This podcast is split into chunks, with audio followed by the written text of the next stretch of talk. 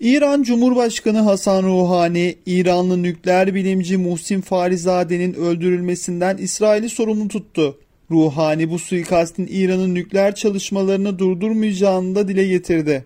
Cumhurbaşkanı Ruhani suikaste uğrayan Fahrizade'nin intikamının alınacağını söyledi. Fahrizade Cuma günü İran'ın başkenti Tahran'ın doğusunda yer alan Absart bölgesinde kimliği belirsiz kişiler tarafından aracı pusuya düşürülerek öldürüldü.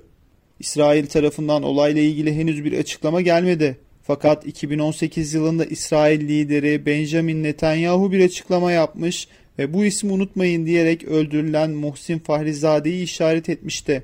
İsrail merkezli N12 haber portalının yaptığı habere göre ise İran tarafından yapılan açıklamaların ardından İsrail'in birçok büyükelçiliğinde yüksek alarma geçildiği öğrenildi. Bunun yanı sıra New York Times yaptığı haberde 3 ABD yetkilisinden saldırının arkasında İsrail'in olduğuna dair bilgiler alındığını ifade etti. İran'da kamuoyu tarafından ülkenin en iyi nükleer bilimcisi olarak tanınan Muhsin Fahrizade, İran Savunma Bakanlığı'nın Araştırma ve İnovasyon Kurulu'nun da başkanlığını yürütüyordu.